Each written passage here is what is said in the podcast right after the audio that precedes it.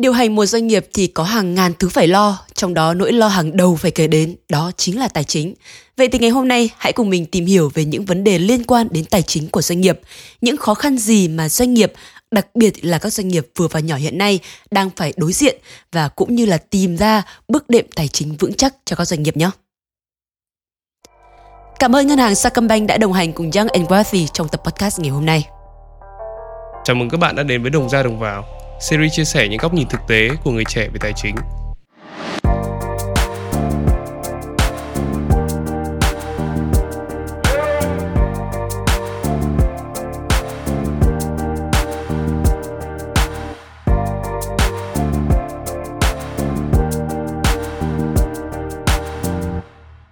Hello anh em, tuy mình đang giới thiệu tập ngày hôm nay, nhưng hôm nay thì mình sẽ không lên sóng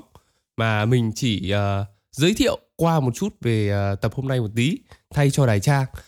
Và tuy mùa một đã kết thúc nhưng vì chúng mình vẫn chưa muốn xa các bạn nên là muốn nán lại thêm một chút cùng một chủ đề nho nhỏ và cũng có một chút bật bí nho nhỏ là chúng mình đang chuẩn bị những thứ mới mẻ hơn có thể đem đến trong tương lai sẽ có những thứ mới hơn, hay ho hơn có thể chia sẻ đến với mọi người. Vậy nên là hãy tìm like và follow fanpage Facebook và Instagram của nhóm là Young and Wealthy để theo dõi những thông tin cũng như là update mới nhất từ chúng mình nhé. Sau đây thì sẽ quay trở lại với Đài Trang. Xin chào các bạn, lại là mình đây. Quay trở lại với chủ đề ngày hôm nay. Tên chủ đề này đó là tài chính doanh nghiệp. Và với chủ đề này thì chúng ta sẽ chủ yếu tập trung vào những khó khăn, cụ thể là khó khăn về vấn đề tài chính của một doanh nghiệp vừa và nhỏ như thế nào nhé.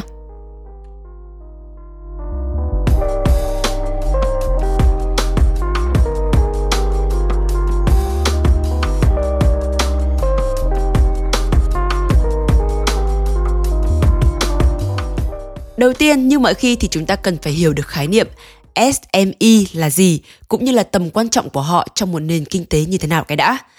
Thì SME thì viết tắt của Small and Medium Size Enterprise hay còn có thể gọi là SMB, Small and Medium Size Business. Họ là những doanh nghiệp có số lượng nhân sự, vốn hoặc là doanh thu nằm trong một cái giới hạn nhất định. Họ là hoạt động tự doanh của chủ sở hữu, tức là tự kinh doanh của các cá nhân. Các doanh nghiệp vừa và nhỏ hầu như không được niêm yết trên bất kỳ sàn giao dịch chứng khoán nào và có khả năng thuộc sở hữu của một số lượng cổ đông tương đối nhỏ. Thông thường thì bởi một gia đình này, một nhóm người đồng sáng lập với nhau,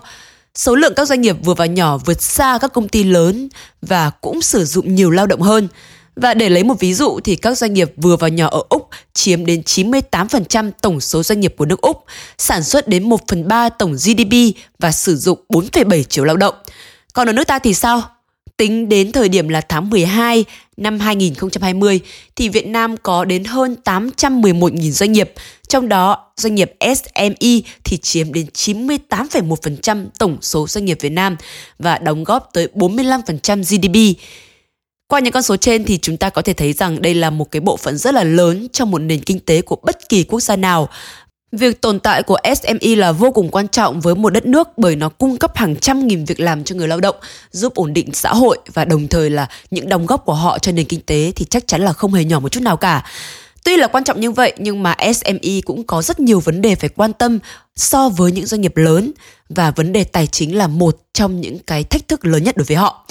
Việc đầu tiên khi mà nói đến vấn đề tài chính đó là câu chuyện về nguồn vốn. Đối với một doanh nghiệp SME thì các nguồn vốn của họ sẽ đến từ những nguồn nào? Bạn đã từng bao giờ đặt câu hỏi đó chưa? Thứ nhất, đó là nguồn vốn tự có của họ. Nó có thể là khoản tiền riêng của những người đứng đầu doanh nghiệp, khoản tiền vay mượn của những người quen, người thân như là gia đình này, bạn bè này, khoản tiền đóng góp cổ phần của những người đồng sáng lập và cổ đông của chiến lược – Thực tế thì đây là nguồn vốn tốt nhất bởi những người quản lý sẽ có một cái sự thoải mái, sự chủ động hơn khi mà sử dụng nguồn vốn này và những cái nguồn vốn này thông thường sẽ có lãi suất thấp hoặc thậm chí là không phải mất lãi. Cùng với đó là số vốn thì cũng bị khó biến mất hoặc bị rút ra như là nguồn vốn từ kêu gọi hay là đầu tư khi mà các nhà đầu tư tham gia với mục đích đơn thuần là lợi nhuận. Ngoài ra nguồn vốn này còn giúp các chủ doanh nghiệp tránh chi tiêu quá mức, họ biết ưu tiên điều gì trong chi tiêu kinh doanh và biết chính xác là mình có bao nhiêu tiền. Tuy nhiên việc này cũng đồng nghĩa với việc là bạn sẽ phải tự mình làm những vấn đề như là xây dựng các mối quan hệ làm ăn, tự mình nhìn nhận đánh giá các cơ hội rồi nắm lấy nó. Thứ hai là các khoản vay ngân hàng. Nguồn vốn này là một khoản tiền được vay trong một khoảng thời gian nhất định với mục đích trả lại vào một thời điểm đã thỏa thuận. Việc hoàn trả sẽ phụ thuộc vào quy mô, thời hạn của khoản vay và lãi suất. Doanh nghiệp càng rủi ro thì càng ít khả năng vay được và lãi suất phải trả thì càng cao. Nguồn vốn này cũng vẫn giữ cho bạn cái quyền kiểm soát doanh nghiệp mà không phải chia bất cứ một phần cổ phần nào cũng như là chịu ảnh hưởng bởi bất kỳ bên nào như là việc kêu gọi vốn từ các nhà đầu tư khác. Vấn đề của nguồn vốn này thì chính là các khoản lãi phải trả theo các kỳ hạn, cùng với đó là các yêu cầu chặt chẽ, chứ không thể là du di cho nhau được như kiểu là bạn đi vay một người quen. Nếu một doanh nghiệp vay ngân hàng thì họ cũng phải đề phòng đến trường hợp là vỡ nợ nếu lãi phải trả quá lớn so với doanh thu của doanh nghiệp đó. Thứ ba là nguồn vốn đầu tư của các nhà đầu tư hay là các quỹ đầu tư mạo hiểm. Các nhà đầu tư, các quỹ đầu tư mạo hiểm đầu tư một số tiền lớn để đổi lấy một phần cổ phần của công ty, cũng như là mong đợi một khoản lợi nhuận tốt đến từ sự đầu tư này. Nguồn vốn này được sử dụng nhiều nhất trong giai đoạn đầu hoặc là giai đoạn sau tùy thuộc vào các loại nhà đầu tư hay là quỹ đầu tư. Để phát triển một việc kinh doanh mới, tuy rủi ro thất bại cao nhưng mà lợi nhuận đem lại thì rất là hấp dẫn. Với các nguồn vốn này thì sẽ không có nghĩa vụ phải hoàn trả cho các nhà đầu tư mạo hiểm bởi nếu khởi nghiệp thất bại hoặc đóng cửa, điều đó cũng rất là dễ hiểu mà, có chơi có chịu.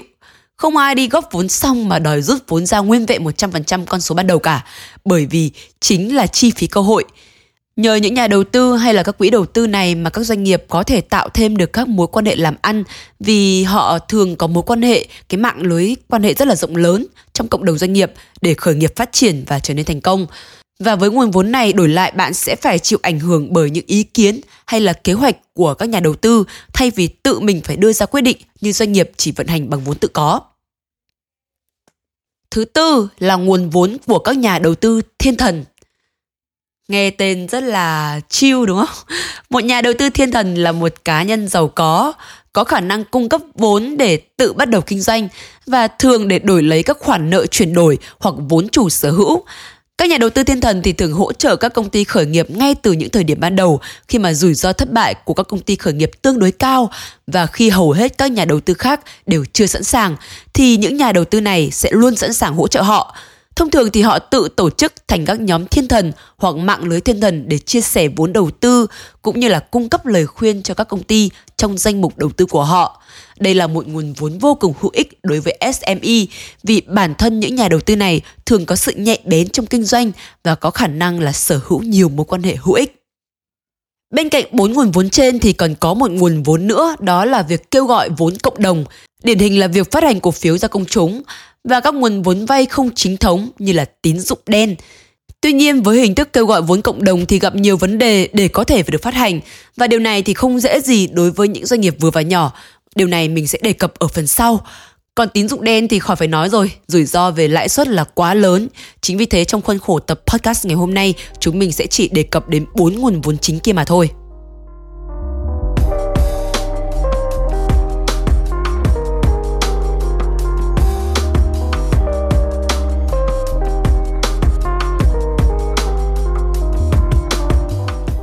Đối với một doanh nghiệp vừa và nhỏ thì nhu cầu về các nguồn vốn là vô cùng lớn. Khi một SME bắt đầu kinh doanh thì họ cần nguồn vốn để phát triển và tiếp thị sản phẩm mới. Các doanh nhân thì sẽ luôn tìm kiếm cơ hội để lan tỏa, phát triển, thử nghiệm và tung sản phẩm mới ra thị trường đến với người tiêu dùng, tạo tiền đề đầu tiên cho doanh nghiệp. Hiện đại hóa và đa dạng hóa là những chiến lược tăng trưởng tuyệt vời đối với các doanh nghiệp. Sau khi có một sản phẩm thì việc mở rộng kinh doanh là một điều cần thiết. Khi một doanh nghiệp phát triển, nó cần công suất cao hơn và công nghệ mới để cắt giảm chi phí đơn vị và theo kịp các đối thủ cạnh tranh. Công nghệ mới có thể tương đối tốn kém đối với các doanh nghiệp và được coi là một khoản đầu tư dài hạn bởi vì chi phí sẽ lớn hơn số tiền tiết kiệm được hoặc tạo ra trong một khoảng thời gian đáng kể. Mà công nghệ mới ở đây không chỉ là các hệ thống máy tính mà còn là máy móc, công cụ mới để thực hiện các quy trình sản xuất nhanh hơn, hiệu quả hơn và chất lượng cao hơn.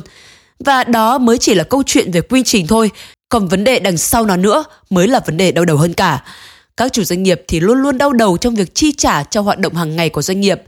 Để con tàu có thể hoạt động và đảm bảo mọi hoạt động diễn ra suôn sẻ, doanh nghiệp cần phải có đủ vốn lưu động. Đôi khi thì họ có thể yêu cầu một khoản tiền mặt để giải quyết các nghĩa vụ ngắn hạn. Chúng có thể bao gồm các chi phí hàng ngày như là thanh toán cho nhà cung cấp nguyên liệu thô này, tiền lương cho nhân viên này, tiền thuê nhà, thanh toán bù trừ hóa đơn, chi phí chung hay là cung cấp hàng tồn kho thường xuyên. Nói chung là sẽ có tỷ tỷ loại chi phí để phải lo. Chưa dừng lại ở đó, việc bạn có được một bộ máy vận hành kinh doanh hoàn thiện không có nghĩa là bạn sẽ có lợi nhuận ngay lập tức. Các SME, phần lớn là các startup, thì để khởi nghiệp thành công, trước tiên họ phải có khả năng chịu lỗ cái đã. Nếu chủ doanh nghiệp không có đủ nguồn vốn để duy trì hoạt động cho doanh nghiệp đến thời điểm doanh nghiệp đã bắt đầu có lãi, thì doanh nghiệp đó không thể tồn tại. Cho dù bộ máy hoạt động chuyên nghiệp đến đâu, sản phẩm tiềm năng đến đâu đi chăng nữa. Cũng theo Tổng cục Thống kê, nhìn chung vào 9 tháng đầu năm 2022, thì kinh tế Việt Nam có sự khởi sắc và phục hồi ở hầu hết các lĩnh vực. Điều này là nhờ các chính sách điều hành nhạy bén của chính phủ cũng như là những nỗ lực mở rộng sản xuất kinh doanh, bù lại khoảng thời gian bị ảnh hưởng bởi dịch Covid.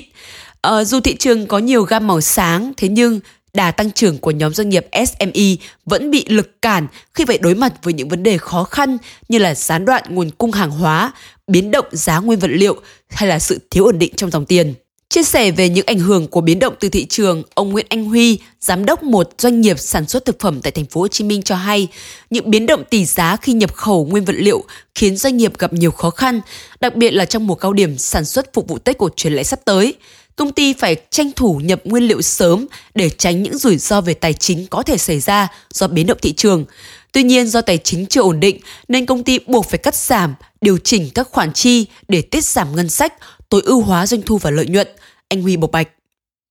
Có thể thấy vấn đề về nguồn vốn của các SME trong thực tế là một vấn đề khá đau đầu với các chủ doanh nghiệp, đặc biệt là những dịp như cuối năm gần Tết có vô vàn các khoản phải chi tiêu. Điều này đã tạo ra một sức ép vô cùng lớn đến nguồn vốn của các doanh nghiệp.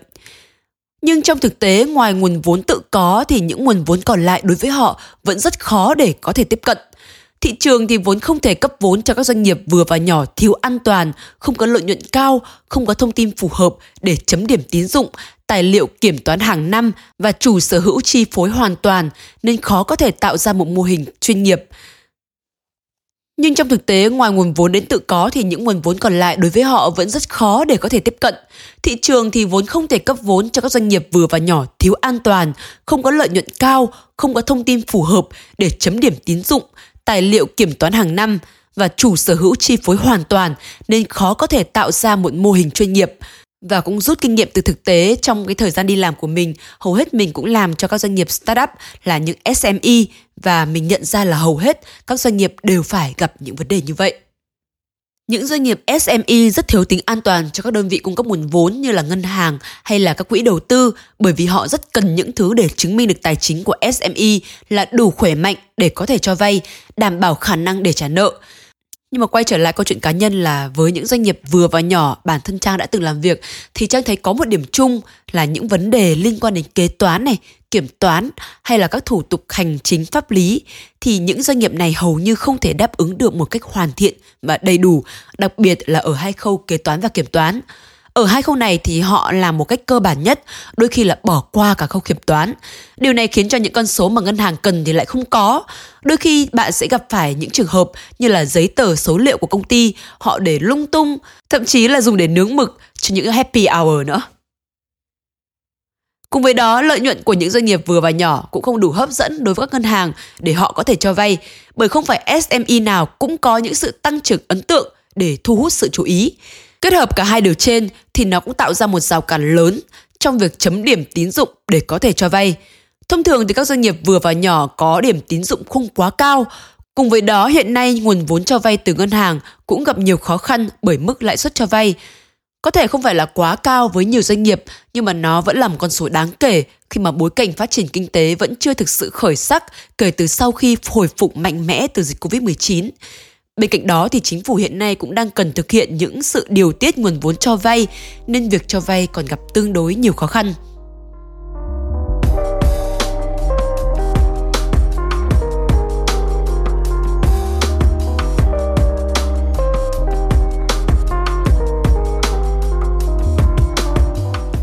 Đó là đối với các ngân hàng, vậy các nhà đầu tư hay các quỹ đầu tư thì sao? Với các quỹ đầu tư hay các nhà đầu tư mạo hiểm Tuy tên là mạo hiểm nhưng cũng không có nghĩa là họ sẵn sàng cắm cả nhà cả đất để đầu tư cho các doanh nghiệp đâu nhé. Họ vẫn cần những yêu cầu như một ngân hàng, chỉ khác ở chỗ là thay vì họ đánh giá một cách chặt chẽ trên những số liệu và tài sản thực tế của doanh nghiệp, thì những nhà đầu tư này sẵn sàng đổ vốn cho SME nếu họ nhìn ra được một điểm đột phá nào đó cho kinh doanh, tiềm năng trong tương lai đem lại là lớn, thì họ mới chấp nhận bỏ qua những khâu thiếu sót cụ thể nào đó trong vận hành để rót vốn đầu tư. Còn với những nhà đầu tư thiên thần thì nói thật, để gặp được thì cũng khó như đầu vàng vậy á.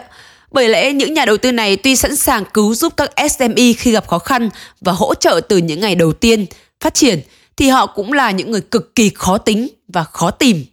Tìm được là một chuyện, nhưng thuyết phục lại là chuyện khác. Vậy nên chỉ có những SME nào thực sự có đột phá trong ý tưởng, kinh doanh hay là công nghệ, cùng với đó là năng lực của người quản lý tốt, đủ để họ cảm thấy tin tưởng thì mới có cơ may để thuyết phục được họ mà thôi. Nguồn vốn là một điều sống còn với mọi doanh nghiệp, thế nhưng đối với những doanh nghiệp vừa và nhỏ thì họ vẫn rất khó khăn trong việc tiếp cận những nguồn vốn để duy trì doanh nghiệp khi mà lượng vốn tự có thì cũng chỉ có giới hạn mà thôi. Vậy nên bắt buộc các SME phải tìm ra được những phương pháp khác thay thế để có thể thích nghi và thấu hiểu tầm quan trọng trong nền kinh tế cũng như là những khó khăn về tài chính mà phân khúc khách hàng này phải đối mặt, nhiều ngân hàng thương mại cũng đã không ngừng đưa ra các chiến lược đồng hành, hỗ trợ SME khắc phục nút thắt tài chính để giảm chi phí thông qua các chương trình ưu đãi đặc biệt. Đơn cử như là Sacombank đồng hành cùng với doanh nghiệp trong các công tác quản lý chi tiêu, tận dụng tối đa sự hỗ trợ từ ngân hàng cũng như là gia tăng giá trị trải nghiệm cho phân khúc SME. Sacombank đã triển khai chương trình gia tăng đặc quyền, đột phá toàn diện với hàng loạt ưu đãi, quà tặng hấp dẫn cho doanh nghiệp, doanh nhân và cán bộ nhân viên của doanh nghiệp. Theo đó, doanh nghiệp sẽ được miễn hàng loạt phí khi mà tham gia chương trình như là phí quản lý tài khoản này, phí giao dịch e-banking này, giao dịch tại quầy, phí chi lương. Đặc biệt là khi mở thẻ tín dụng doanh nghiệp thì khách hàng sẽ được miễn phí thường niên thẻ năm đầu tiên, trả góp với lãi suất 0%, hoàn tiền tỷ lệ 3% lên đến 2 triệu đồng trên một khách hàng, tặng lượt sử dụng dịch vụ phòng chờ sân bay và những đặc quyền đặc biệt từ cộng đồng ưu đãi của thẻ. Riêng đối với khách hàng doanh nghiệp VIP thì còn được tặng thêm các lượt sử dụng dịch vụ spa lên đến 7 triệu 500 nghìn đồng. Ngoài ra, thẻ tín dụng doanh nghiệp còn có hạn mức lên đến 5 tỷ đồng. Các doanh nghiệp vừa và nhỏ thì có thể duy trì hoạt động kinh doanh trong thời gian tìm kiếm các giải pháp tài chính, thay thế bằng việc sử dụng dòng thẻ này như một nguồn vốn dự phòng, giúp chi tiêu trước và trả sau với thời gian miễn lãi lên đến 55 ngày. Cũng trong chương trình thì nhằm tri ân và gia tăng trải nghiệm vượt trội, Sacombank còn dành tặng hàng loạt ưu đãi hấp dẫn cho lãnh đạo doanh nghiệp như là miễn phí gói combo dịch vụ tài khoản này, phí thường niên thẻ tín dụng cá nhân, ưu đãi bảo hiểm, ưu đãi lãi suất. Sacombank cũng áp dụng chương trình ưu đãi phí dịch vụ, phí bảo hiểm và nhiều ưu đãi khác dành cho cán bộ nhân viên của khách hàng doanh nghiệp. Bên cạnh tất cả những ưu đãi trên của Sacombank nhằm cắt giảm chi phí, thì các SME cũng có thể tìm đến dịch vụ tài trợ chuỗi cung ứng. Đây là một hình thức tài trợ cho phép các nhà sản xuất và nhà phân phối mua nguyên liệu thô hoặc là thành phẩm để tạo hàng tồn kho hoặc thực hiện các đơn đặt hàng lớn. Mỗi khi có nhu cầu mua nguyên vật liệu hoặc thành phẩm thì SME sẽ đặt hàng cho nhà cung cấp. Sau khi nhà cung cấp nhận được đơn đặt hàng, họ sẽ giao hàng cho SME. Nhà cung cấp xuất hóa đơn cho ngân hàng, sau đó ngân hàng sẽ thanh toán hóa đơn này và việc này giúp các doanh nghiệp giảm thiểu các chi phí tài chính và cải thiện hiệu quả kinh doanh. Hoặc nếu việc tiếp cận với những quỹ đầu tư là quá khó khăn thì các SME có thể huy động vốn từ cộng đồng. Việc gọi vốn từ cộng đồng liên quan đến việc tài trợ cho một dự án kinh doanh bằng cách huy động tài chính từ một số lượng lớn người hay là đám đông. Người khởi xướng dự án với ý tưởng cũng như là các tổ chức và cá nhân thì sẵn sàng hỗ trợ ý tưởng đó, tập hợp lại với nhau, làm việc với các tổ chức nền tảng để kêu gọi vốn các nền tảng khác nhau sẽ có các chính sách khác nhau liên quan đến việc đánh giá các ý tưởng này, tìm kiếm sự hỗ trợ và kiểm tra những người sẵn sàng cung cấp tài chính. Nguồn vốn do huy động từ cộng đồng cung cấp có thể được đầu tư vào các khoản nợ hoặc vốn chủ sở hữu của các liên doanh tìm kiếm tài chính. Một số huy động vốn từ cộng đồng được thực hiện trên cơ sở giữ tất cả, trong đó mọi khoản tiền huy động được đều được giữ lại bởi người nhận – trong khi một số được thực hiện trên cơ sở tất cả hoặc không có gì, tức là người nhận chỉ nhận được tiền nếu tổng số tiền cần thiết để tài trợ cho dự án cụ thể được huy động trong một khung thời gian nhất định. Nền tảng huy động vốn từ cộng đồng sau đó sẽ thu một khoản phí, thường là một tỷ lệ phần trăm của số tiền đưa ra để kêu gọi. Nền tảng huy động vốn từ cộng đồng sau đó sẽ thu ra một khoản phí, thường là một tỷ lệ phần trăm của số tiền đưa ra để kêu gọi. Nhưng để kêu gọi thành công hay không thì cũng cần phải phụ thuộc vào nhiều yếu tố như là dự án tiềm năng hay không, người kêu gọi có đủ uy tín hay không, thời điểm kêu gọi có phù hợp không và cả phần nhiều đó là may mắn nữa.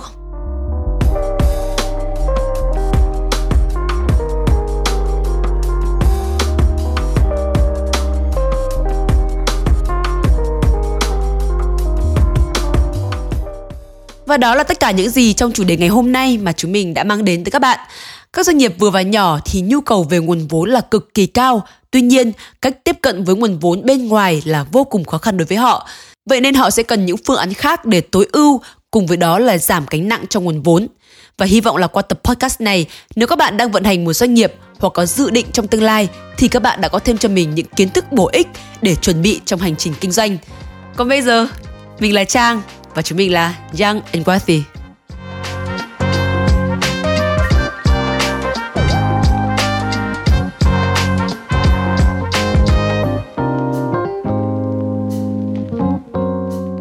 Cảm ơn ngân hàng Sacombank đã đồng hành cùng Young and Wealthy trong tập podcast ngày hôm nay. Nhân kỷ niệm 31 năm sinh nhật Sacombank. Nhân kỷ niệm 31 năm sinh nhật Sacombank, ngân hàng dành tặng 31 phần quà, mỗi phần quà trị giá 10 triệu đồng, bao gồm voucher siêu thị hoặc voucher phương tiện di chuyển dành cho khách hàng doanh nghiệp, thỏa mãn điều kiện của chương trình. Với phương châm đồng hành cùng doanh nghiệp, đây sẽ là những phần quà thiết thực giúp doanh nghiệp gửi tặng đến cán bộ nhân viên vào những dịp đặc biệt cuối năm, lễ Tết